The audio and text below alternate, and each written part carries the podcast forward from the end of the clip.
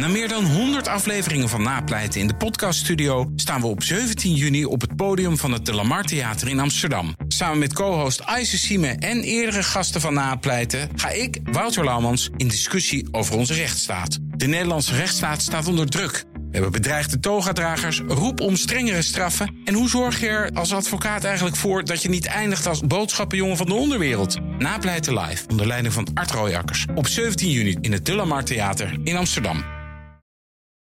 Dit is een podcast van BNR Nieuwsradio. Welkom bij de technoloog nummer 135. Herbert, welkom. Welkom. Ja, ben je goed uitgerust? Jij zit ernaast. Ja, nee, het is sport. We gaan het hebben over e-sports. Dus het klopt precies. Nou, dan ben ik nu wel in conditie. Ja, precies. We hebben Bart Geen hebben we als gast. Bart, je bent co-founder van een e-sports club. En verder? Ja, 10 jaar lang al eigenlijk ervaring met e-sports en voornamelijk dan verslaggeving daarvan. Dus ik kom een beetje uit de mediawereld en benader het ook op die manier. Dus ik ben zelf geen speler, geen coach, nee, maar gewoon een soort van e-sportsjournalist geweest. En nu, wat doet de e-sports club? Wij brengen eigenlijk alle informatie rondom e-sports bij elkaar op één centrale plek. Dus dat is een stukje informatievoorziening. Als in wanneer zijn welke toernooien, maar ook wie zijn de spelers en wat vonden ze van dat ze gewonnen hadden en niet. Dus alle belangrijke informatie die jij wil weten over e-sports vind je bij de e-sports club. Ook voorbeschouwingen en nabeschouwingen en tussenbeschouwingen? Dat wat minder, maar wel voornamelijk wat spelers ervan vinden. Want als je bijvoorbeeld kijkt naar de sportwereld en als je naar de sportjournalistiek kijkt, dan denk je, dat is eigenlijk heel vanzelfsprekend. Maar je kan allemaal uitslagen doen en wat jij ervan vindt. Maar wat veel interessanter is wat de spelers er zelf van vinden. Dus als je kijkt naar Max Verstappen, waarom zien we hem een beetje als een arrogante jongen, of in ieder geval het vorige seizoen, en hoe die reed, is voornamelijk wat hij zegt en hoe die doet. Dus wat we voornamelijk bij de e-sports club proberen te doen, is die jongens aan het woord laten en ze een gezicht geven door de dingen die ze zeggen en hoe ze zichzelf uiten. En soms zeggen ze hele spannende dingen. En dan in één keer krijgt zo'n jongen heel veel kleur die je nog nooit gezien hebt. En dat proberen we echt naar boven te halen. Want dan wordt het veel leuker om te volgen. En dat is tot nu toe in Nederland nog heel weinig gedaan. Ja. En daarin zijn we wel redelijk uniek. Ja, we moeten het hebben over, dat heb je mij gestuurd, over de definitie van e-sport. Precies. Ja. Wat is het eigenlijk? Het is heel breed, ja. Ja, maar dat is een hele goede vraag. Wat is het eigenlijk? Ja. Want heel vaak begin ik met een gesprek en dan ben je een half uur verder en denk je, misschien hadden we het even moeten hebben over of we het over hetzelfde hadden. Want wat denken jullie dat e-sports überhaupt is? Voor mij is het op een professioneel is te veel, maar op een sportieve manier gamen. Ja, zo zou je het wel kunnen. Dus ik zou zeggen, het is een deel van gaming. Het zijn namelijk die games die een beetje op sport lijken. Ja, waarbij een sportief element zit. Winnen, weet je wel. Winnen, dat je beter probeert te worden. Ja, maar e-sport is voor... Ja. Kijk, ik denk dan heel erg namelijk aan FIFA. Ja, ik ook. Wel. Dus dat je niet zelf voetbalt, maar dat je poppetjes op het scherm zit te besturen die dan voor jou voetballen. Ja. Maar goed, wat nou e-sports in het algemeen? Dus zijn we warm? Jullie hadden allebei een beetje gelijk. Ja. Dus hoe ik het zie is e-sport is een onderdeel van gaming. Dus het is een onderdeel van gaming. Alleen hoe je het beste kan vergelijken is gaming is een beetje vergelijkbaar met sport. En e-sports is competitief gamen. Dus je hebt bijvoorbeeld, je kan gaan fitnessen. Dan kan je recreatief doen. Nou, dat is gaming. Lekker met je vrienden op de bank een potje FIFA spelen. En dan heb je competitief gamen. Dus echt meedoen aan toernooien. En je competitief inzetten. En dat is niet per se meedoen competitief in de game. Want vaak kan je dan iets dat heet ranked. Dan kan je voor een ranglijst in de game spelen. Dat is nog niet per se competitief gamen. Maar vaak heb je gewoon een derde partij nodig. Zoals een toernooiorganisator. Zeg maar de scheidsrechter op het veld.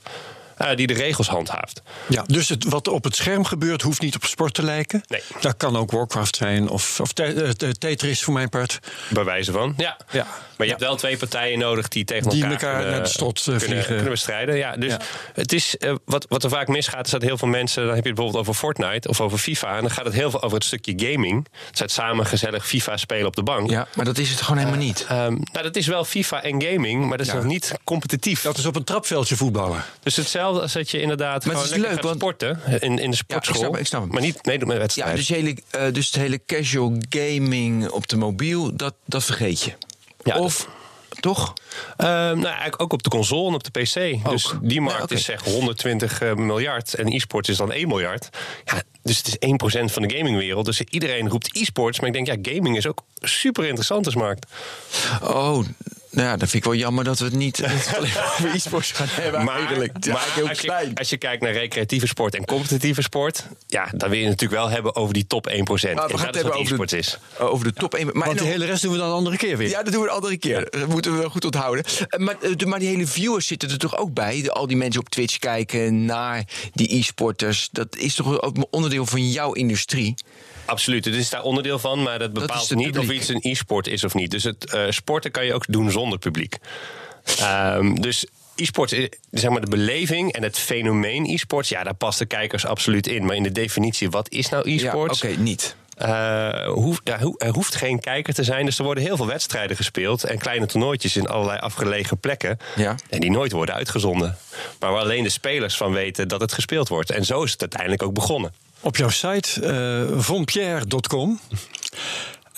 Spreek je dat goed uit trouwens? Ja, absoluut. Ja? Oké, met een dubbele N ook nog eens een keertje. Maar dat zetten we wel in de show notes. Daar staat, na in mijn jeugd Unreal Tournament en Tactical Ops competitief hebben gespeeld. Via Clanbase ben ik in 2010 compleet gevallen voor het kijken naar e-sports. En dan denk ik, vond jij kijken naar e-sport leuker dan het zelf doen? Uiteindelijk wel. En dat heeft met het volgende te maken. Ik kom echt uit een sportieve familie. Dus wij keken echt alle sporten. Volgens mij alleen cricket weet ik volgens mij de regels niet van. Dus ik ben in ieder geval sportief opgevoed. En ik had een game die ik vond fantastisch. Starcraft is een strategiespel. En soms doen de professionele spelers daar echt 400 tot 600 acties per minuut. Dus dat is ontzettend veel. En ik was daar gewoon niet zo goed in. Dus ik probeerde daar zelf heel goed in te worden. Maar dat werkte niet. En toen ging ik dat heel veel kijken. En dat vond ik wel ontzettend mooi om te doen. Want ik kon heel erg appreciëren wat die spelers wel konden, wat ik niet kon. Omdat ik wel inzicht had in het spel. En toen ben ik eigenlijk een soort van gestopt met voetbal kijken en met al die andere sporten kijken. En ben ik steeds meer e-sports gaan kijken.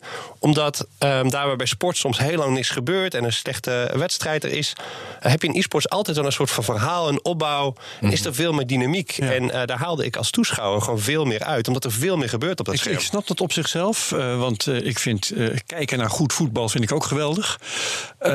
Maar ik ben als voetballer, als je slechter kunt voetballen dan ik, dan ga je niet eens meer voetballen, weet je wel. Dus zo'n soort voetballer. Maar ik vind het toch nog altijd leuker om het zelf te doen. Ja, dat heb jij niet.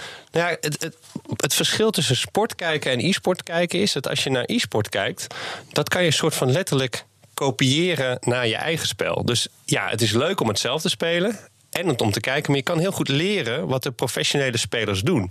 En dat is best wel interessant, want als je bijvoorbeeld kijkt naar een toernooi en er wordt een nieuwe strategie toegepast, dus bijvoorbeeld je hebt 100 helden en in één keer wordt er één held gekozen die normaal niet gekozen wordt. Nou, dat gebeurt in dat toernooi en vervolgens ga je naar je eigen spel, dus ga je zelf online spelen. Dan zie je ook dat online spelers dat proberen na te doen. En daar waar het veel lastiger is om het trucje van Messi of van Ronaldo na te doen op het voetbalveld, kan je natuurlijk, omdat het veel meer statistiek en data is, kan je dingen veel beter kopiëren. Dus de professionele spelers en het echt naar kijken is belangrijk om bij te houden wat de beste strategieën zijn om te winnen. En dat noemen ze in vaktermen de meta. Dus het is makkelijker om te leren, dat zeg je eigenlijk? Ja, het is wat makkelijker om te kopiëren. Niet per se de skills, maar wel strategieën. Ja, dus je kan strategieën afkijken. Ja. Okay, ja, en er is voor mij nog een element.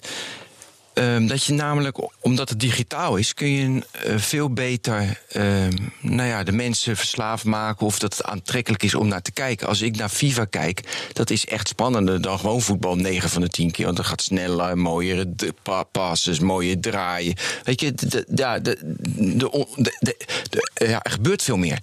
En daarom denk ik dat uiteindelijk, dan is dat prettig, want er kijken meer mensen. Of is dat een element dat je zegt van onzin? Ja, is het aantrekkelijker om de vraag te stellen? Zeker. Ja? Het is aantrekkelijker om te kijken. Als je kijkt bijvoorbeeld naar wielrennen, dan hebben ze bijvoorbeeld bij de laatste rondes, zoals Tour de France en de Giro, hebben ze nu time trackers. Dus je ziet in beeld veel beter, bijvoorbeeld hartslagmeters, je ziet veel meer data in beeld. Mm-hmm. Ja. Nou, wat hebben ze gedaan sinds 2010? Eigenlijk een beetje de huidige golf van e-sports, want e-sports is ontstaan in de jaren 90. Dus zo lang bestaat het al. Maar in 2010 werd een soort van de spectator mode toegevoegd aan de game. En dat is stel je voor, je speelt met z'n tweeën, dan kan een derde persoon in de game en die kan dat een soort van in beeld brengen. En die heeft dan allemaal tools als statistieken en cijfertjes die hij in beeld kan brengen.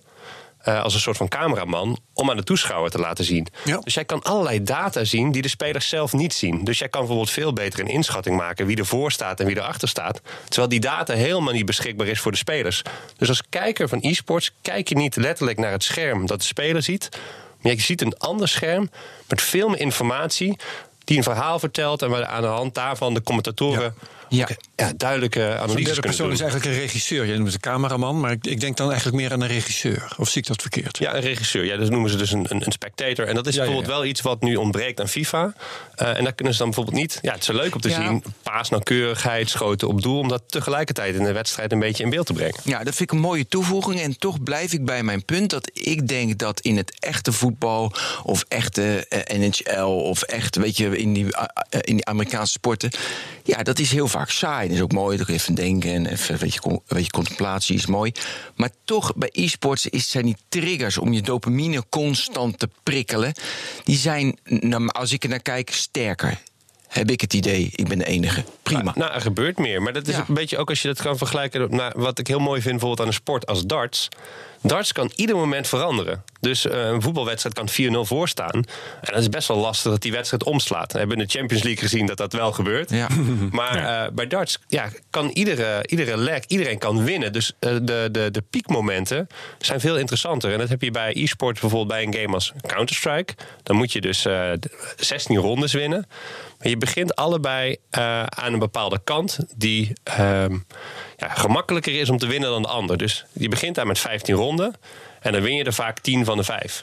Maar dan wissel je van kant en dan heeft de ander een voordeel. Dus er zit een soort van comeback mechanic in. Ja. Waardoor eigenlijk de wedstrijden ook leuker zijn om naar te kijken. Omdat je eigenlijk vaak gewoon...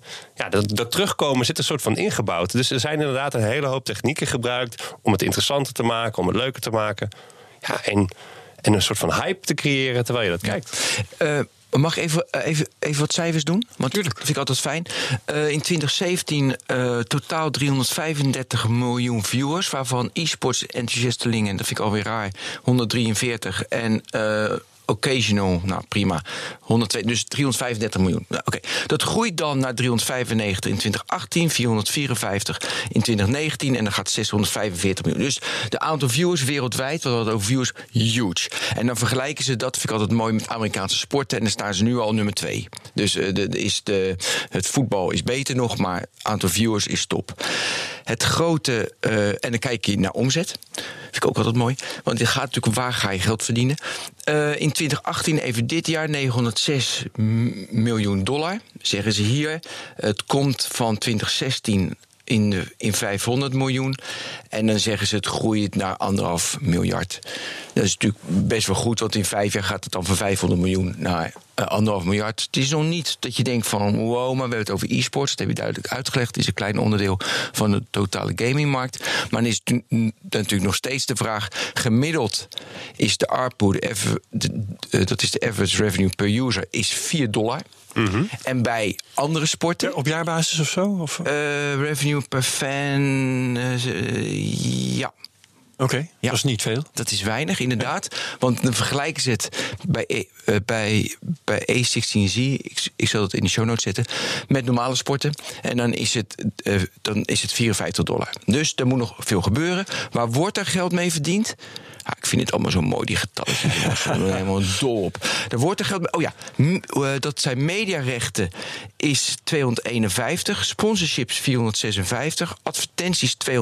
Merchandising 103. En 95 game publisher fees. Ik wil alle 5 even doornemen. Ja. Waar de groei zit. Waar je nu... Je hebt heel veel kijkers. De ARPU is minimaal. Dus daar is een disbalans. Zoals mobiel jarenlang een disbalans had, internet jarenlang een disbalans. Want hoe meer geld erin betekent, betere games, komt er een vliegwiel. Laten we het over die allemaal hebben en dan ook dat wat er niet in zit. Of 2 dingen die er niet in zitten, die ook deel uitmaken van de industrie, maar hier waarschijnlijk niet in zijn meegerekend. Okay. De eerste is natuurlijk gokken. Dat zit niet in deze cijfers. Dus er gaat heel veel sport gokken. Dus dat zit hier niet in, bewust. Het andere onderdeel is de in-game aankopen. Dus inderdaad, ja, ik geef... Zit dat er niet in? Nou, het hele rare natuurlijk aan e-sports is dat je speelt competities, maar de game, ja, daar is een bedrijf, is daar eigenaar van. Dus als je bijvoorbeeld kijkt naar het WK Dota, dat is een game, dat is dit jaar weer een strategiespel. Daar kun je bij het WK kan je een game pas kopen van $10. Als je die koopt, gaat daar 25% van naar de prijzenpot. Nou, ieder jaar is die prijzenpot zo'n 25 miljoen. Lekker. Nou, misschien 30 miljoen. Dus uiteindelijk halen ze daar 100 miljoen mee op. Nou, ik denk dat al dat soort skins, dus dingetjes die jij koopt als speler in de game, dat zit volgens mij niet meegerekend in deze prijs. We hebben het over de topsport, toch, Herbert? We hebben het over de toppers. Over sport in elk geval, ja. Ja, we hebben het over over competitief gamen. Klopt. Dus die competitieve gamers kopen ook al die spullen. Klopt, dus dit is zeg maar waar die grijze... en dat is vaak het ding met cijfers. Er zit heel veel gaming. En wat is nou gaming en wat is nu e-sports? Dus ik heb ook vorig jaar met een hele grote datapartij van de wereld gezeten met... hoe kunnen we nou uiteindelijk in al die cijfers die jij allemaal opleest... en daarom kijk ik ook een stuk minder naar die cijfers... hoe kunnen we nou duidelijk een onderscheid maken naar wat nou gaming is... en wat nou e-sports is? Want zijn die mensen nou bezig met de game spelen... of ook echt mee naar kijken? Of zijn ze nou daar op een competitieve manier mee bezig? En als ze nou geld uitgeven... bijvoorbeeld ik geef geld uit aan Dota... en ben daar heel erg competitief mee bezig. Maar voor een ander is het alleen maar gaming. Dus waar boek je dat, zeg maar, in je jaarbalans? Nee, maar, exact. En daarom zijn heel veel van die cijfers... waar het eigenlijk om gaat, is als jij het 5% goed hebt... en je concurrent heeft 4% goed, dan weet jij het beter. Dus ja, al die cijfers, zeg jou niks. Super interessant en het groeit als kool. Maar het is geen exacte wetenschap. Dus... Ja, maar het is wel makkelijk voor een industrie... als je wel even helder hebt van... waar de revenue vandaan komt, waar de kosten zijn. Dus dit zijn die twee dingen dat ik van zeg, ja. Volgens mij wordt er per persoon meer verdiend... maar voornamelijk door de game publishers. En niet zozeer binnen de markt. Dus de toernooiorganisatoren, de teams... de sponsoren of mensen die producten ontwikkelen voor de e-sportsmarkt. En zo'n partij heb je in de normale sporten helemaal niet. Want hoogspringen is niet door iemand uitgevonden en op de markt gebracht. Nee, ja, misschien bij de NBA wel. Maar die hebben geen eigenaar zijn geen eigenaar van basketbal. Maar ja, dus dat is wel een facet dat je niet terugziet in deze cijfers. Maar ja, inderdaad, merchandising, sponsorship... Sponsorship is heel lang een van de grootste inkomstenbronnen geweest. Dus partijen die... voor al die kijkcijfers daar geld in investeren. Ja. Nu zie je heel veel investeerders instappen. Mensen uit de entertainmentindustrie, sportindustrie, muziekindustrie. Nicky Romero, bijvoorbeeld de Nederlandse DJ... heeft geïnvesteerd in het team van Steve Aoki. Nou, weer een andere muzikant. Wow. Michael Jordan. Je ziet ook oud-voetballers zie je investeren. Die bewegen zich nu allemaal in de e-sports. Ja, die nemen allemaal een aandeel in een van die grote teams... zeg maar de Real Madrid's en de Barcelona's van de e-sportswereld. Ja, hoe zien die teams eruit? Als sponsor om hun geld erin kwijt te kunnen... en als een soort liefdadigheid? Of als investeerder. Echt om daar rendement op te krijgen? Ja, om een rendement op te krijgen. En waarom is dat nu gebeurd? En waarom was het bijvoorbeeld 3 jaar geleden een stuk lastiger... om in te stappen als investeerder? En waarom doen nu veel mensen het wel? Er zijn 2 dingen veranderd bij League of Legends en Overwatch. En dat is dat ze een franchise geworden zijn. En wat dat betekent is dat die competities... daar zitten een aantal teams in en die kunnen niet degraderen. Dus die kunnen niet uit de competitie. Dus je moest een slot kopen in die competitie. Heb je die... dan hou je die en dan kan je die natuurlijk wel weer verkopen. Maar dat betekent dat je dan 10 tot 30 miljoen moest betaald worden... afhankelijk van de game, voor zo'n slot. Dan heb je dat, dan hou je dat. En dan is er een soort van zekerheid voor een investeerder of een partij... om te zeggen, oké, ik ga nu investeren in dit team, in deze spelers... want zij hebben gegarandeerd dit mediabereik en deze groei... de komende jaren. En op het moment dat je het natuurlijk kan degraderen als team... ja, dan kan je daar nu bijvoorbeeld $1 miljoen in steken. Ja, dan ben je het kwijt. En dan ben je misschien over een jaar kwijt. Dus er is door die franchising...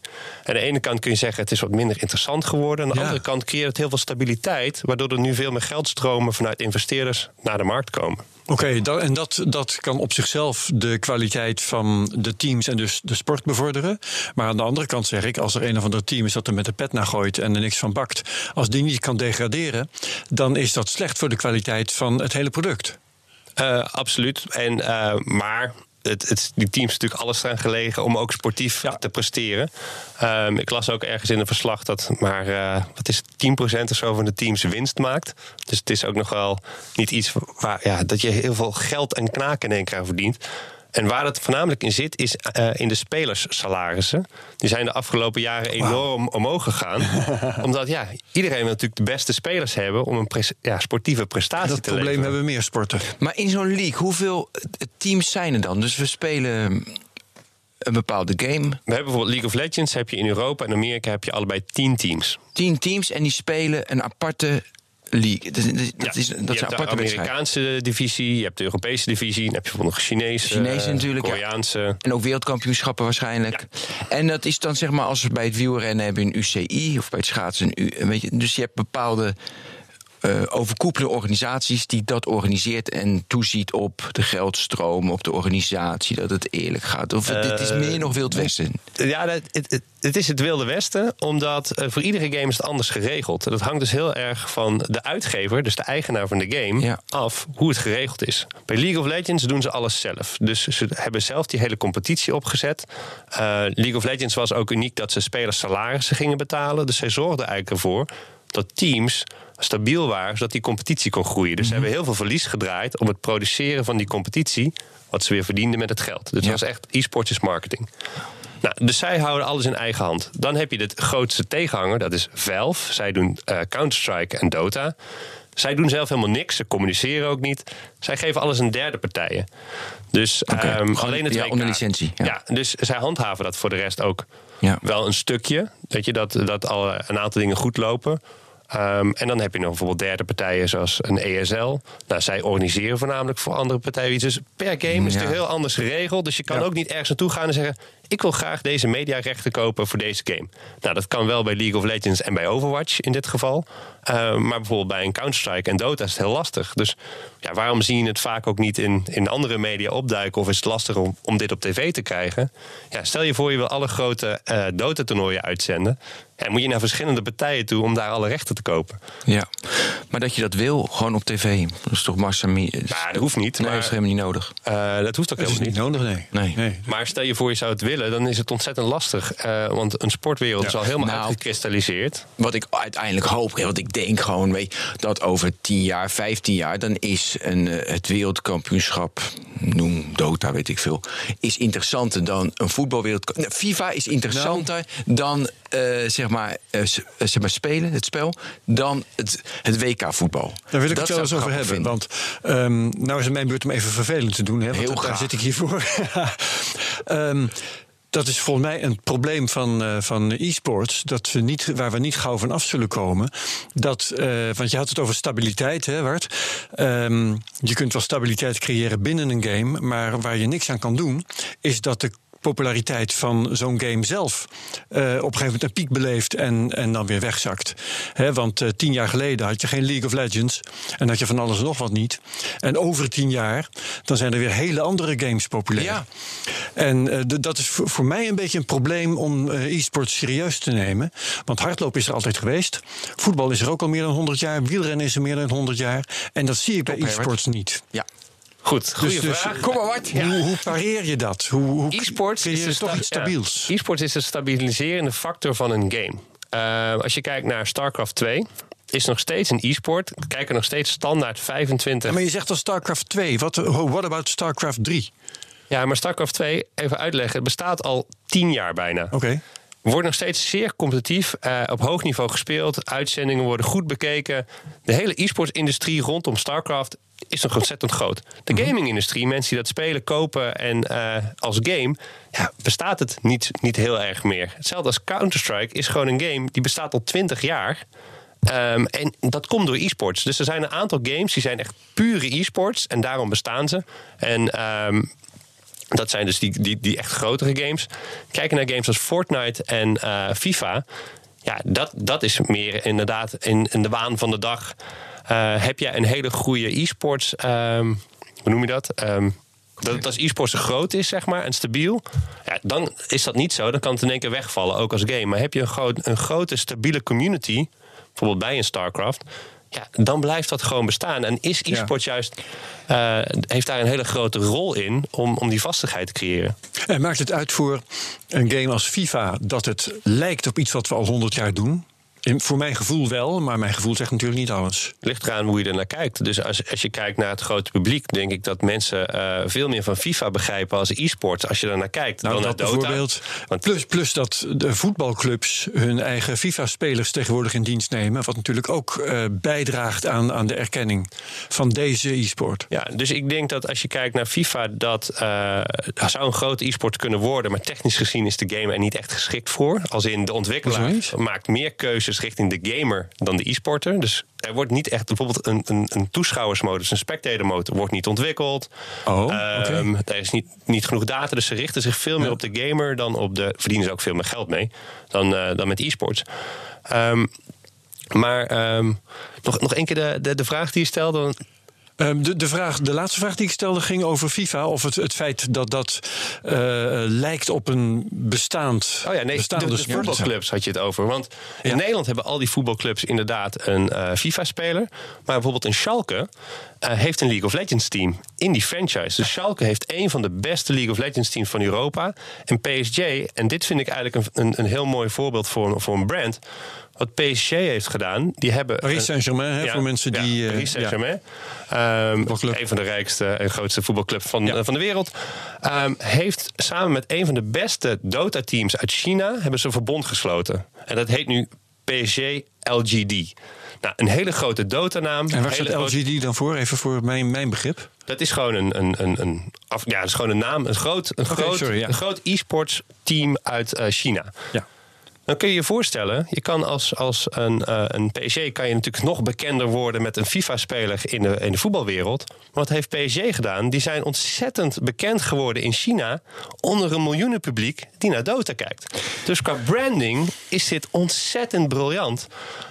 naar Azië toe. Dus je kan natuurlijk als voetbalclub allemaal in FIFA stappen... maar door in League of Legends, in Overwatch en in Dota te stappen... of Counter-Strike...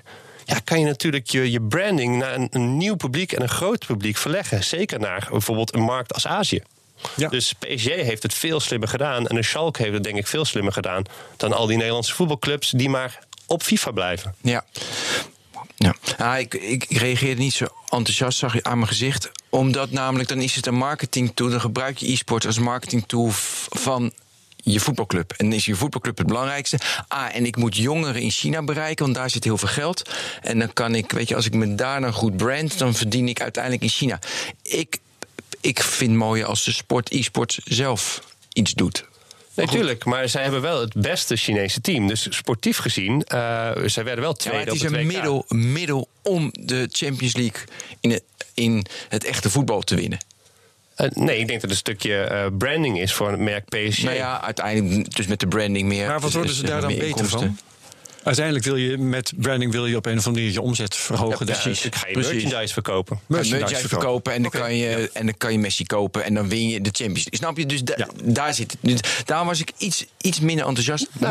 Als je kijkt naar Schalke, dan trekken zij gewoon een heel groot jong publiek aan met hun League of Legends team. Dus daar is ontzettend positief op gereageerd vanuit de community in Duitsland dat Schalke een League of Legends team heeft. Ja, maar Wart, je moet altijd zorgen dat je de kern ontwikkelt en dat is de Champions League winnen met e-sport zelf heel veel kijkers, heel veel spelers, dan een marketingtool zijn van bijvoorbeeld het voetbal in dit geval, of een marketingtool zijn van iemand anders. Dus je kan beter je eigen kern vergroten en daar geld mee verdienen. Ja en nee, want als het publiek daar waar je geld mee moet verdienen... die jeugd zeg maar, uit je stadions wegblijft... en zeg maar, de groep waar je mee geld verdient in je kern zeg maar, kleiner wordt... en niet meer geïnteresseerd is in het stukje voetbal... en dat je dat niet kan aantrekken met FIFA... maar je kan dat wel doen met een groot League of Legends team... en je kan dus diversifiëren, omdat het gewoon moet. En dan blijf je bestaan, ja. Maar ik beredeneer het niet vanuit Paris Saint-Germain... maar vanuit e-sports. De e-sports, ja. Oh, zo. En je wilt geen instrument zijn van de andere sport... maar je wilt eigen sport zijn. Ja, dat begrijp ik. Maar dat is het ook niet. Dus dat is ook de kern. Dus dit zijn twee teams, die doen het gewoon op e-sportsgebied ontzettend goed... en het voelt ook niet als een voetbalclub. Nee. Dus het is ook echt gewoon vanuit de ground-up community-wise goed gedaan. Weet je, Paris Saint-Germain kan ook zich laten sponsoren door bij wijze van spreken Coca-Cola. Daar zitten ze ook niet mee. Ze gaan ze ook niet zeggen van ja, we zijn maar een zetbaas van Coca-Cola. Ja, zo gaat het nou helemaal. Ja. Oké, hebben we voldoende wat het is of moeten we daar nog meer? Voor mij is dat wel duidelijk, toch? Ja. Oké, de rol van technologie, zeg jij, in de e-sports is groot. Daar hebben we hele mooie voorbeelden van. Ja, nou, het mooiste voorbeeld. En dan gaan we toch even naar gaming. Ping. Ping is ooit bedacht om te checken van, ja, weet je, aan de andere kant van de lijn is er iets, weet je, komt er een signaal terug, net als een sonar. Niemand gaf iets om ping, maar gamers wel, omdat als je ping heel hoog is, ja, dan heb je lag, dus dat speelt gewoon niet lekker. Dus je hebt heel veel technologische verbeteringen die zijn doorgevoerd omdat gamers heel graag een betere verbinding willen. Dus ja, verzin het. Hoe kijk je naar e-sports? Tegenwoordig zijn we streaming allemaal gewend. Toen kwam in één keer Periscope en Meerkat. Wat is het, 2015? Nou, toen keken we met e-sports al 5 jaar lang naar Twitch. Dat gekocht is door Amazon in 2014. En dachten, ja, livestreaming, komen jullie ook eindelijk een keer Facebook? We zijn als gamers al daar lang mee bezig.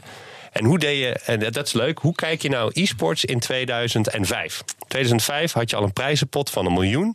Hadden we ook al een Nederlander, Sander Kaasjager, Foo. Die was de best verdienende gamer dat jaar. Of zat er misschien net onder. We hadden Grubby, die was ontzettend groot in Korea. Ja. Hoe keek je dat? Dat je bijvoorbeeld in Counter-Strike kon je een tekstfile downloaden. Dat heette demo. Die kon je in de game inladen en dan kon je de game kijken. Maar dan had je nog geen commentaar. Maar je had zo'n programma, Winamp. Dat kennen jullie waarschijnlijk nog wel. Ja. Je een ander programma voor, dat heette Shoutcast. En dan kon je dus in de game kijken, Shoutcast afspelen. En dan kon je dus gewoon live de wedstrijden, dus terugkijken met commentaar. Zo keek je e-sports, want ja, e-sports livestreamen in 2008 kostte €10.000 per avond. Was niet te doen. Mensen wilden het ook niet op tv. MTV heeft het wel geprobeerd. Maar zo werd dat door de community heel erg het broadcast en het livestreamen gedaan. En zo zie je dat die e-sports community en die gamers zijn zo technisch onderlegd en die willen allerlei dingen creëren en maken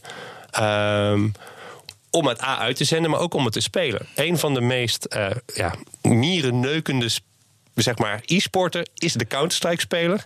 Waarom? Nou, een scherm mag nooit groter zijn dan 24 inch. Waarom niet? Ja, dan moet je je hoofd bewegen. Alright, dat weet je. Dan moet het 144 hertz zijn, want dan is het soepel genoeg qua beeld.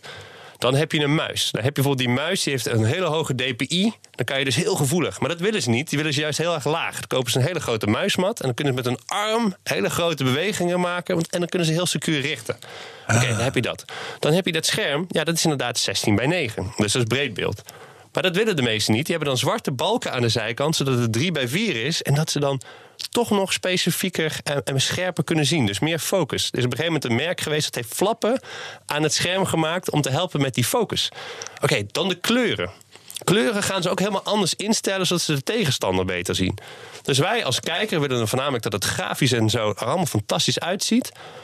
Maar kijken bijvoorbeeld naar een Overwatch of naar een Starcraft-speler. Die zetten alles op low qua settings. En dan kunnen ze bijvoorbeeld, als je Overwatch speelt, dan is dat boompje er ineens niet meer. Dus het ziet er wel lelijker uit. Maar je krijgt een competitief voordeel. Dus de settings van zo'n game, maakt niet uit wat, worden helemaal uitgekleed, helemaal onderzocht naar hoe kan ik de meest optimale competitieve setting krijgen. En dan denk je, oké, heb je dat uitgevonden? Gaan mensen daar ook op inspelen? Jazeker, toen kwam er een merk, dat bracht een geheugenmenu uit, dat hij het beter deed op low settings. Dan denk je, die gamers zullen toch allemaal maximum graphics? Nee, dit was echt gewoon een geheugenmodule bedoeld voor e-sporters.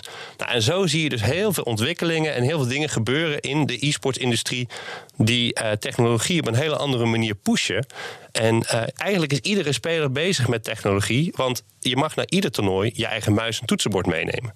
Nou, vroeger had je van die hele brakke toetsenborden met van die matten eronder. Nou, ik zie er hier nog een aantal liggen. En toen dacht op een gegeven moment de eerste speler, Fatality, dat is ook al jaren 90... ik ga mijn eigen lijn ontwikkelen, want al die hardware is niet goed. En tegenwoordig heb je dus in de winkel allemaal toetsenborden liggen. Dat heten dan gaming toetsenborden. En dat zijn mechanische toetsenborden. In plaats van dat er dan zo'n mat onder ligt, zijn al die toetsen hebben een losse switch. En dat zijn dan een rode, een zwarte, een blauwe.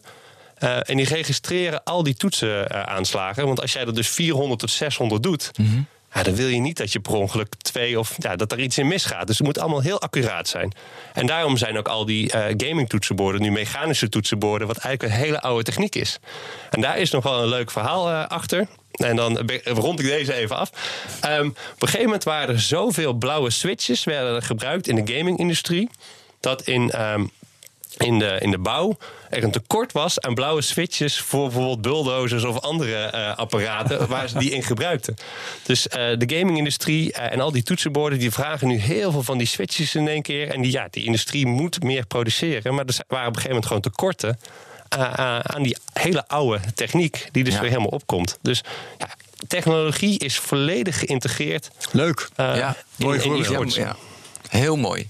Dan moet ik natuurlijk ook denken aan, dus zeg maar, iedere sport heeft dat je iets aerodynamisch, weet je, dat je in de technologie gaat, dat je in die details gaat zitten. Ja, en het leuke, nog eentje, want het gaat ook over Nederlanders. Dat is mooi. Kom maar met voorbeelden. Street Fighter 5 heeft zo'n goed audiodesign dat een Nederlandse speler, die is blind, Sven, en die kan dus alleen op gehoor, doet hij mee aan grote e-sports toernooien wereldwijd. Dus hij verslaat ziende spelers puur en alleen op gehoor. En dat kan alleen maar omdat die game, het Street Fighter, dus je hebt maar 2D, dus je gaat over twee assen. Maar hij kan dus horen aan iedere kreet en geluid wat een speler doet. En vervolgens kan hij zich een soort van inbeelden. Ik kan het niet, hè. Maar dat heeft ook weer te maken met, omdat het audiodesign zo goed is, kan hij dat spelen. Ja. Gaaf. Hey, en wat merk je aan, dat sloegen we net een beetje over, maar toch wel belangrijk. Ik wil toch nog even hoe die professionele teams eruit. Moest ik ineens aan denken toen jij dit vertelde. Want ik zie jongens in een kamer die dag en nacht trainen en dan alles optimaliseren qua techniek. En dan gaan ze naar de fabrikant of maken het zelf. Hoe ziet dat eruit, zo'n professioneel team? Een professioneel team kan of samenwonen of niet. Je hoort heel vaak verhalen over gaming houses. Ja. Daar zijn voorstanders en tegenstanders van. Want jij wil ook niet per se samenleven met je collega's.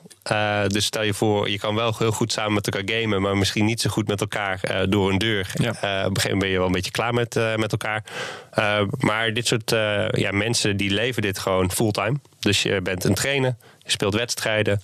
Maar er is tegenwoordig ook bij alle grote professionele teams, is er een voedingscoach, een psychologische coach voor mental. Hoe trainen dingetjes ze? In uren en in weet je, rust en dan weer intensief. Ja, hangt een beetje af van welke game het natuurlijk gaat. Want e-sports is een verzamelbegrip. Maar je kan dus bijvoorbeeld, als je een teamgame hebt, kan je strategieën met elkaar oefenen.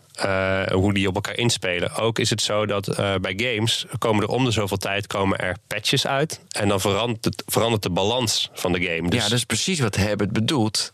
Dat je, als je namelijk de spelregels van een voetbalspel ieder jaar verandert, dat is ook niet handig. Nee. Maar goed, die patches komen uit. Maar dat is wel een verbetering. Dus hangt een beetje ook weer af van welke game het is. Maar doordat je die veranderingen doorvoert, blijft het spel ook interessant en vers en moeten spelers zich gaan aanpassen. Maar dat hoeft niet per se altijd zo te zijn. Want als je bijvoorbeeld kijkt naar een game als Counter-Strike, als al jaren heel lang hetzelfde. Maar als jij bijvoorbeeld een bom wil planten, want dat gebeurt in Counter-Strike. Eén team moet een bom planten op A of B. De tegenstander moet dat zien te voorkomen. Nou, ga je bijvoorbeeld naar B, dan moet iedere speler op een bepaalde plek staan, naar een bepaald punt kijken en dan een bepaalde granaat gooien. Mm-hmm. Dat moet allemaal super gecoördineerd en op hetzelfde moment. En dan ga je allemaal naar binnen toe. En al die coördinatie, je plek weten, je positie kennen, anticiperen op wat er wanneer gebeurt, dat kan je allemaal trainen, afspreken. Dus vergelijk het een beetje met American football. Dat je die strategieën hebt, de playbook. Ja. Ja, dat heb je bijvoorbeeld heel erg in Counter-Strike. En hoe beter teams en spelers op elkaar zijn ingespeeld, hoe beter die playbooks en hoe beter die strategie. Daarnaast is het gewoon ook veel de game spelen, maar veel spelen betekent niet per se dat je beter wordt. Het gaat ook om dat je dus goed trainen moet je. Ja, dat je gericht traint. Ja, gericht zal jij als geen ander weten. Ja, en periodiseren en dan weer intensief en dan weer niet. Ja. Ik zit even op te zoeken, want we hebben nu zoveel games gehoord. Even wat de top. Dus League of Legends nummer 1, Fortnite nummer 2... Apex Legends nummer 3 en dan Just Chatting. Huh? Dat is ook raar. Nee, en dan Dota 4. Dat is op Twitch op dit moment. Ja, Twitch, ja, inderdaad. Ik zat even te kijken. Ja. En er zit ook streaming. En Just Chatting, dat heet IRL. En dat is een beetje wat wij nu aan het doen zijn. Dus daar zitten podcasts en dergelijke. Ja, gewoon met elkaar praten. Of door de stad lopen met de webcam. Ja, maar dat is volgens mij wel... Dat is qua viewers wel nummer 4, hè? Ja, maar dit is gewoon... op Twitch zijn dat soort podcasts. Dat is een interessante. Dat het ook een... weet je wat, je praat over sport. Je praat over muziek. Het is ook een heel sociaal gebeuren. Als ik wel eens op Twitch die chatbot... dus die chat ernaast ziet. Wow, het is echt... Mensen komen elkaar tegen. Er wordt heel veel over gediscussieerd. Ik merk dat we nu gaan we naar Twitch. Twitch is het platform waar je de beste e-sport of waar de meeste e-sports worden uitgezonden. Daar heb je naast gaming ook nog een derde component en dat is streaming. En er zijn dus ook heel veel mensen die gewoon of iets uitzenden... alsof wij nu de technoloog daar zouden uitzenden. Ja. Of gewoon aan het gamen zijn. Maar wat er gebeurt in die chatboxen is dat er wordt heel veel... Nou, zeker als er 50.000 man aan het kijken zijn... 100.000 man aan het kijken zijn naar zo'n wedstrijd... wordt er heel veel gechat. Maar dat gaat zo snel, dat kan je niet lezen. Maar wat er heel interessant aan is... en dan komen we een beetje in de meme-cultuur... er zijn dus heel veel emoticons die daar gebruikt worden... of bepaalde zinsnedes of combinaties van dingen. Ik begrijp ook helemaal niks van. Hè? Ik zie dat, ik denk, wow, gaaf. Maar als je dus weet wat dat betekent... Ja. Heel veel mensen spammen hetzelfde. Dus eigenlijk, waar je het mee kan vergelijken... is een soort van weef door het stadion. Dus als je naar die chat kijkt, zie je bepaalde dingen voorbij komen... en als je weet wat je ziet, zeg maar, qua beeld, dan kan je het herkennen. Dus dan, als je een beetje in de community zit en je kijkt vaker... dan kan je bijvoorbeeld, als er één commentator altijd in beeld komt... dan komen altijd bepaalde dingen langs. Ja, wat dan? Nou, bijvoorbeeld, ik kijk dan veel Dota... en dan heb je een commentator die heet Kyle. En de grap is altijd, als hij in beeld is... zegt iedereen altijd dat hij het altijd fout heeft met zijn analyses. Dus hij wordt altijd gedist. En een andere analist, Purge, die ziet iedereen als een soort van god. En dan wordt hij weer als een soort van... dan komen er allemaal dingen die hem als god neerzetten. Maar dat is leuk, want ik snap dat niet. Dus je krijgt een nieuwe taal. Dus dat is mooi. Hè? En een heel ander soort beleving dan bij voetbal... waar iedereen maar geïsoleerd in zijn huiskamer naar die buisje te kijken. En daar hebben we Twitter voor. Jullie gebruiken Twitter, ik gebruik Twitch. Maar het is minder geïntegreerd dan wat ik nu hoor. Klopt. En dat mensen... er is ook een tijd geweest dat ESL, grote uitzender... dus ging uitzenden op YouTube en op Facebook... en niet meer op Twitch. En de mensen gingen gewoon niet meer kijken... omdat ze die chat misten. Ander leuk voorbeeld. Op een gegeven moment ging er een Nederlands team... ging naar een Europese, dus eigenlijk van de Eredivisie naar de Europa League... En toen ging de hele community normaal. In Nederland heeft iedereen zijn eigen team. Nu waren ze allemaal samen. En dan hebben ze zo'n dingetje. Het heet Build a Ladder. En dan heb je dus een regeltje tekst. En als je dat dan allemaal onder elkaar chat... dan krijg je een soort van ladder in de chat. Dus al die Nederlanders gingen dat gingen dat spammen. En dan kreeg je eigenlijk een soort van ladder in de chat. En als er dan de buitenlander tussendoor kwam... dan werd die onderbroken. Maar dan probeerden ze zo lang mogelijk een ladder te maken. Ja, allemaal van dat soort dingetjes en spelletjes... maakt het ook leuk om... Ja, het sociale element helpt heel natuurlijk in de hele community. Ja, hier is nog iets van jouw eigen site. Mijn persoonlijke doel is om e-sports in Nederland groter te maken... meer aanzien te geven en verder te professionaliseren. Loopt Nederland wat dit betreft nog achter op bepaalde landen? Ik denk even aan Zuid-Korea misschien of de Verenigde Staten. Ja. Nou, absoluut. Nederland loopt hier zeker achter. Zuid-Korea is het voorbeeldland. Zij zijn in 2000 al begonnen met regulering vanuit de overheid. Samsung die daar enorm bij geholpen heeft. Hoe regulering? Door spelers, spelerspassen te geven. Dus je kon een license krijgen als speler. In Zuid-Korea hebben ze heel erg ingespeeld op die internetbubbel die geklapt is. Dus ze zijn heel erg in gaan zetten op internetcafés. En ze zagen dat er competitief gegamed was. Dus ze dachten, dit gaan wij dus wel. Dus jij vroeg net, is de regulering? Daar zijn ze het wel gaan reguleren. Dus 20 jaar geleden of zo, je zegt de bubbel geklapt? Ja, 2000. Ja. Nou, toen hebben zij ingezet op internet. En, dus je had altijd concurrentie. Wie heeft het beste internet? Zuid-Korea of Nederland? Weet je, wij zaten ook altijd maar de spelers kregen een licentie. Ja, dus je kreeg vanuit de overheid. En wanneer werd die ingenomen? Als je vals speelde en dergelijke. Daar weet ik niet genoeg van. Ja. Maar dat werd vanuit die kant wel gereguleerd. En ook het uitzenden via internet, dus het soort van livestreamen... werd toen ook al geïnitieerd. Dus het kijken van e-sports was in Zuid-Korea ook al veel gebruikelijker. Uiteindelijk is het ook naar tv gegaan. Maar je had veel meer online tv-kanalen, omdat het ook goedkoper was om uit te zenden. Dus daar zitten ook al jaren mensen op een strand en dergelijke... gewoon naar wedstrijden kijken à la stadion. Dus dat is voorbeeldland. Dan is het eigenlijk over de rest van de wereld... is het allemaal wel heel groot geworden qua kijken... In Amerika wordt het meeste qua sponsorgeld en dat soort zaken betaald. Dat is ook een heel commercieel land, dus dat is ook niet zo heel raar. Maar bijvoorbeeld als je kijkt naar Europa, heb je landen als Duitsland, Zweden voornamelijk. Ja, waar Scandinavië, die echt voorop lopen. Dat heeft natuurlijk ook weer te maken met technologie. Iets wat een beetje... En loopt Nederland dan ook achter op Scandinavische landen? Enorm. Ja. Dus je hebt bijvoorbeeld Counter-Strike. Drie van de beste teams komen uit Denemarken. De helft volgens mij van de inwoners van Nederland. Ik denk dat Nederland heeft wel een beetje last van de FIFA-hype die hier ontstaan is. Nederland loopt echt voor wat betreft FIFA. Dus de Eredivisie, KNVB hebben dat heel goed gedaan. Ja. Hoe ze dat hebben geïnitieerd. Dat iedere profclub moest een FIFA-speler hebben volgens mij.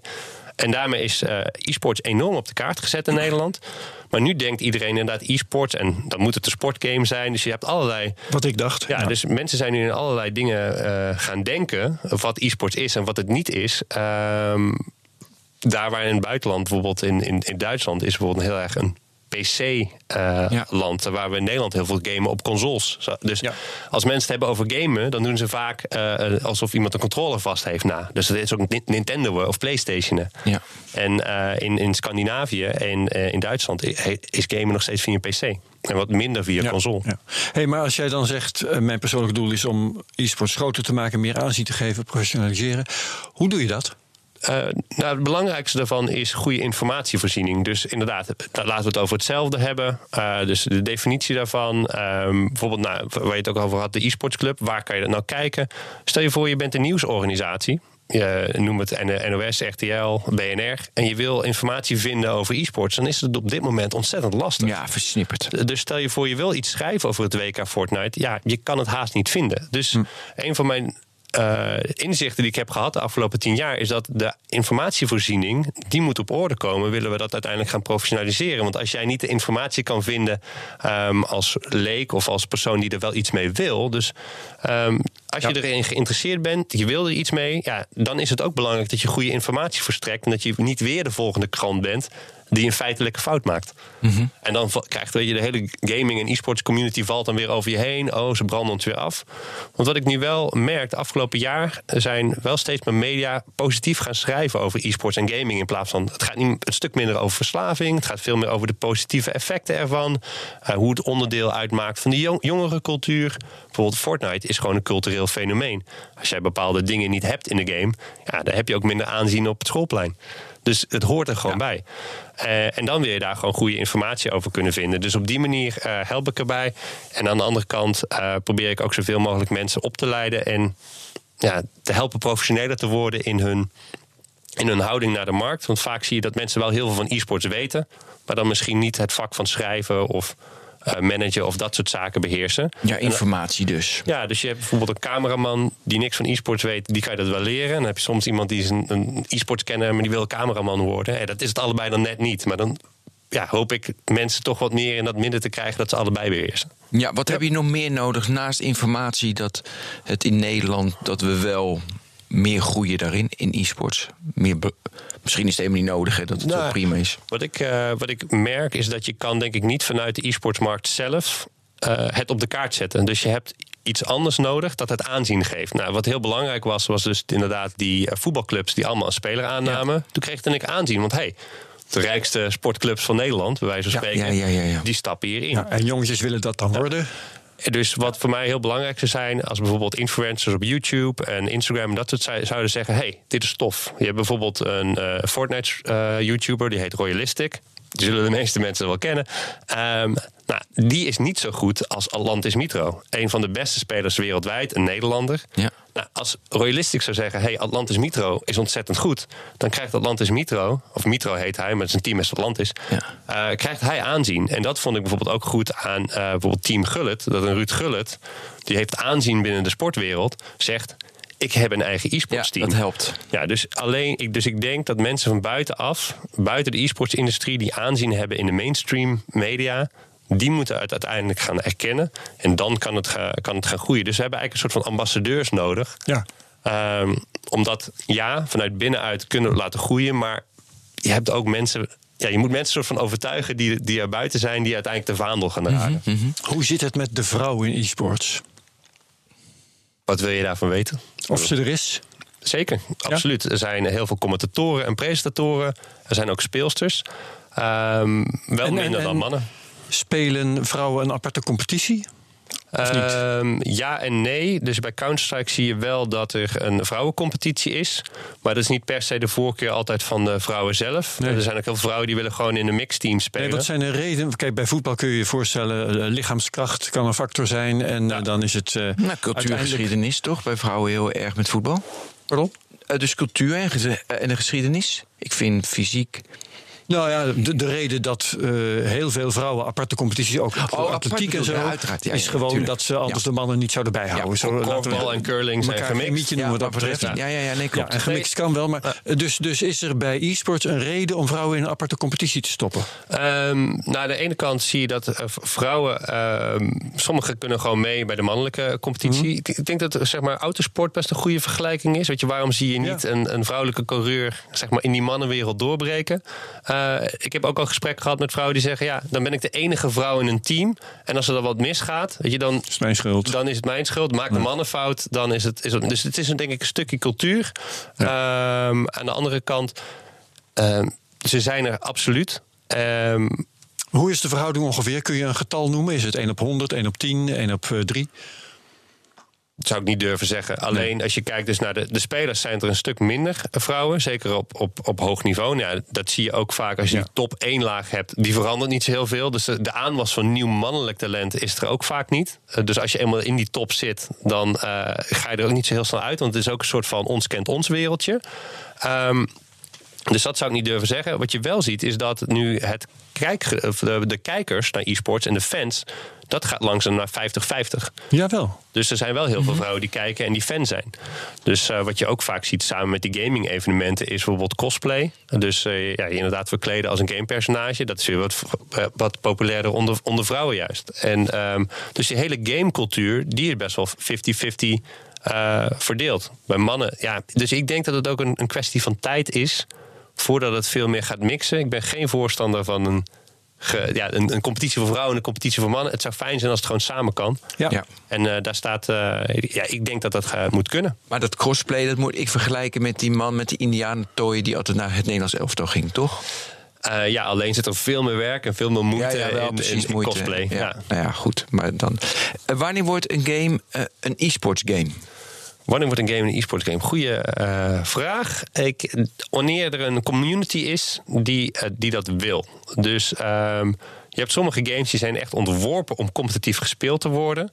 En dan heb je een bepaald volume nodig. Ik zeg kritische massa die dat ook competitief wil spelen. Dus er waren bijvoorbeeld een game als Evolve is op een gegeven moment geweest. Daar had je 1 monster en dan moest je met 4 spelers dat monster verslaan. En dat monster werd dan door 1 speler. Dat was best een leuk, mooi e-sport concept. Is nooit iets van terechtgekomen. Maar bijvoorbeeld een game als Hearthstone, dat is een kaartspelletje... was helemaal niet bedoeld als e-sport. Maar het was gewoon een game die je tegen elkaar competitief kon spelen. En binnen 2 maanden werden er al toernooien georganiseerd. Dus eigenlijk is het zo, je hebt een game, die kan je competitief spelen. Dan gaan er toernooien georganiseerd worden en dan wordt iets een e-sport. En dan komt dat van de grond of niet. En je moet denk ik gewoon een bepaalde kritische massa dan vervolgens ontwikkelen. En wanneer is mijn bedrijf geschikt om sponsor te zijn van e-sports? Mijn advies altijd is, als bedrijf moet je gewoon nadenken over wat kom ik brengen. Omdat op dit moment is er... maar ook wat kan ik halen?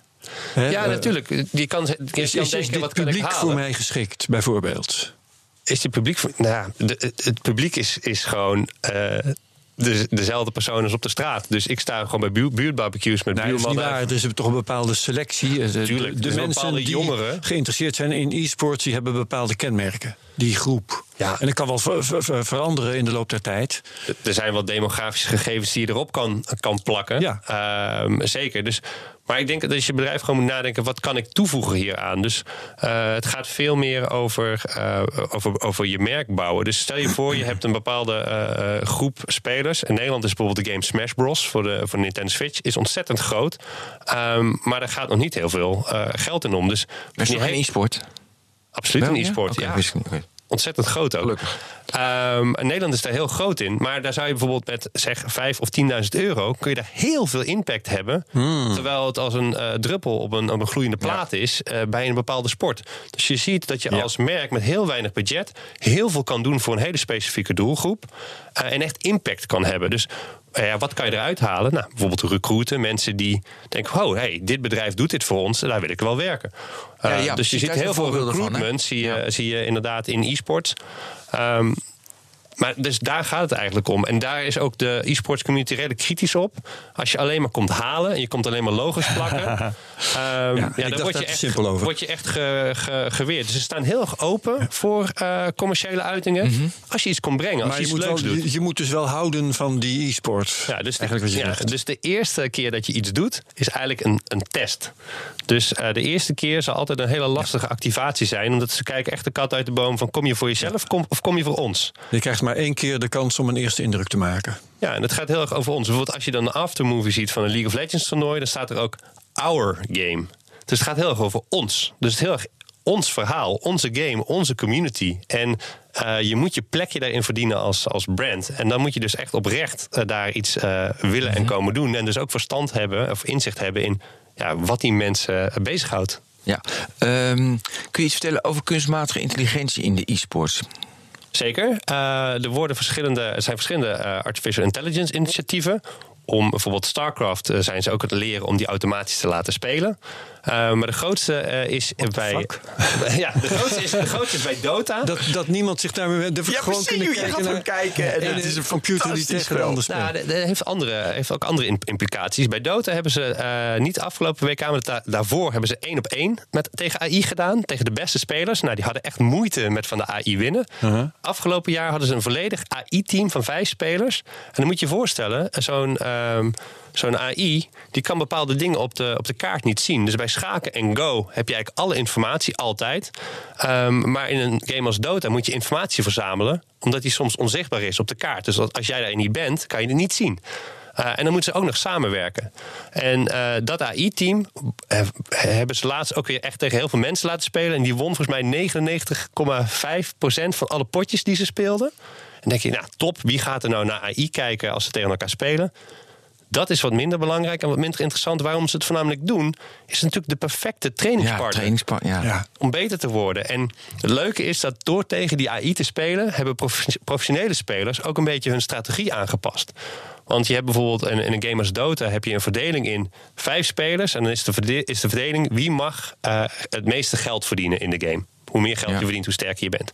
En wat je zag, die AI, die ging veel meer aan de 4 en 5... dus de mensen die het minste geld mochten verdienen... gingen ze meer geld geven aan het begin van de game. En nu zie je dus ook in de professionele wedstrijden... dat het wat vaker gebeurt. Ja. Dus je ziet ook echt dat AI is om van te leren en om tegen te trainen. En bedrijven zoals die van Elon Musk, OpenAI... die zitten dan heel erg op Dota. Google zit heel erg op Starcraft. En ze gebruiken dat dus heel erg om algemene AI te ontwikkelen... en daar stappen in te maken. En daar is gaming ideaal voor. En zeker e-sports. Ja, want dat zag je ook bij het spel Go. Hè, dat hij oplossingen verzon. Waar die speler dacht van... Hé, doe je dat? Slaat nergens op. Maar uiteindelijk heel... Ja, precies. En die AI die is nu StarCraft aan het leren. En die gaat er ook al steeds verder in. Ja. En OpenAI, daarmee zijn ze bezig met Dota. En... die maken echt flinke stappen. En dat zit dus ook geïntegreerd al in de game. Dus als je dan... De game is gratis, maar als je een beetje betaalt... krijg je Dota Plus. En dan krijg je een AI die leert hoe jij speelt... en je op basis daarvan adviezen geeft. Oké, dus dat is een trainingstool?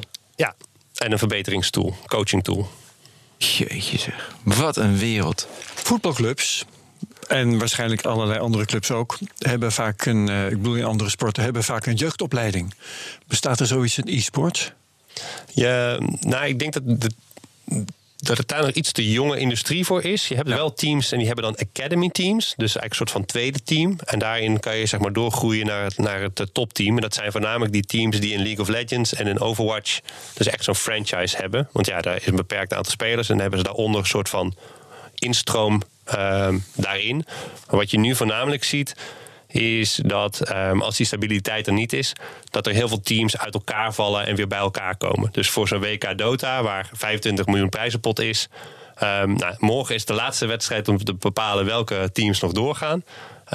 Maar daarvoor zag je gewoon dat voor het laatste toernooi...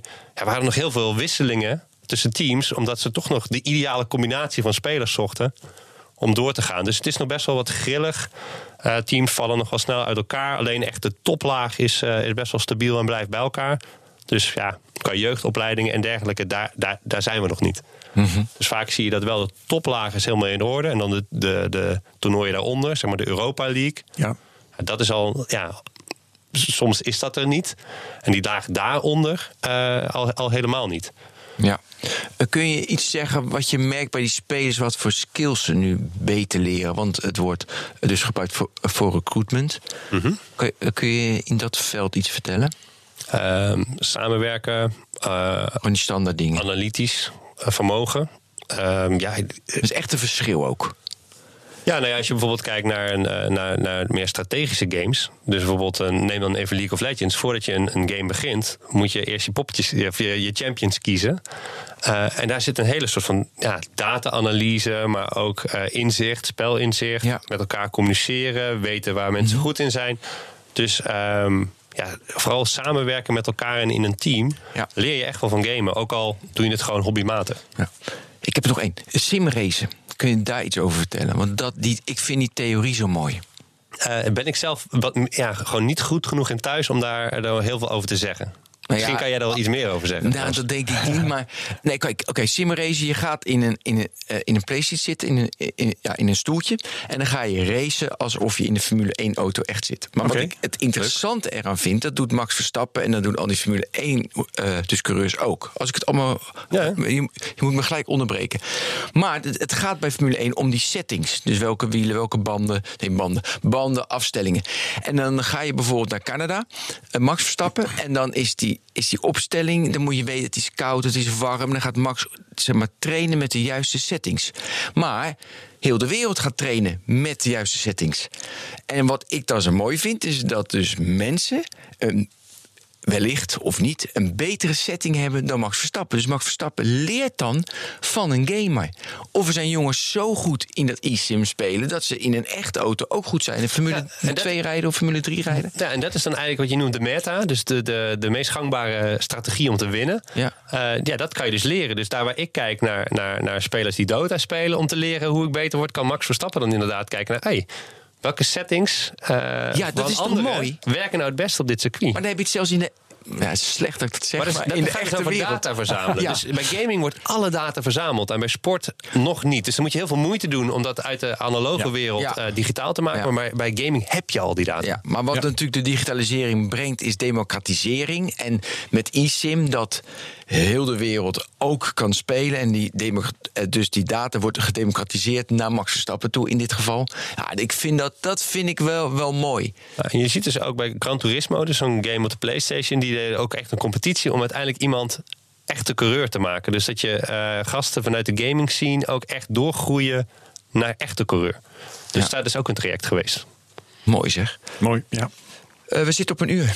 Dan gaan we stoppen. Wart, moet je nog iets vertellen dat je denkt van dit zijn we helemaal vergeten? Ik kan nog uren door blijven gaan, maar ik denk dat het slim is om af te ronden. Ik hoop dat wij een bijdrage hebben mogen leveren aan het groter maken... meer aanzien geven en het verder professionaliseren van de e-sports in Nederland. Als wij daarbij dus mooi.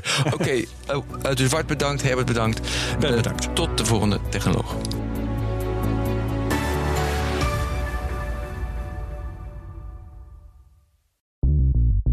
Bij BNR ben je altijd als eerste op de hoogte van het laatste nieuws. Luister dagelijks live via internet. Bas van Werven. En heel langzaam komt de zon op rond dit tijdstip. Je krijgt inzicht in de dag die komt op BNR, het Binnenhof in Nederland en de rest van de wereld. De Ochtendspits. Voor de beste start van je werkdag. Blijf scherp en mis niets.